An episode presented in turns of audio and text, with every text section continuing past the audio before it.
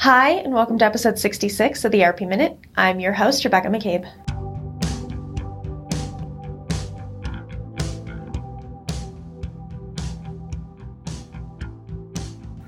Last week, reliable sources confirmed that IFS acquired P2 Energy Solutions, a software and data solutions provider for upstream oil and gas, including financial and accounting management software, geospatial data, land asset management tools, and well lifecycle management solutions. This acquisition fits nicely into IFS's current functionality stack, specifically building upon its enterprise asset management EAM solutions, especially in the energy space.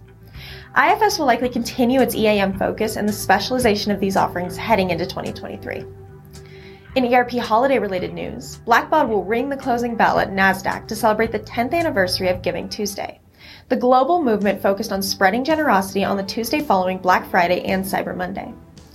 With Blackbaud's roots heavily embedded in the nonprofit space, it is great to see them promoting and celebrating the work of social good organizations this holiday season.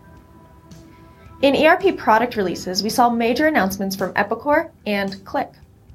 First, Epicor released a new service CRM for automotive businesses. With so many of Epicor's offerings delivering value to automotive businesses through distribution and manufacturing, it is no surprise that they're adding a service CRM to complement pre existing solutions. Then, Qlik debuted its suite of SAP accelerators, now available on Qlik Cloud Data Integration its enterprise integration platform as a service. These pre-configured solution templates address the entire data supply chain for SAP data, from real-time ingestion and automated transformation through the analytics-ready data and BI dashboards in the cloud.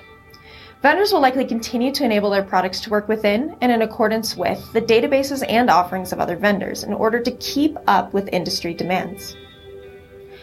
As we reach the end of 2022, the ERP News will see a plethora of financial results announcements, product releases, and new initiatives heading into the new year.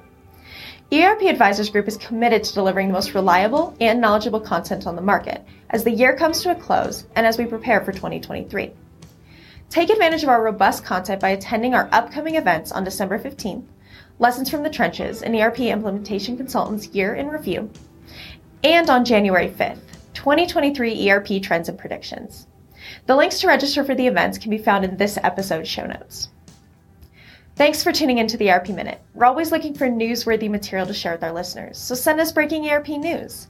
Be sure to subscribe to our Apple Podcast, Spotify, and YouTube channels so you never miss an episode. We'll see you next week.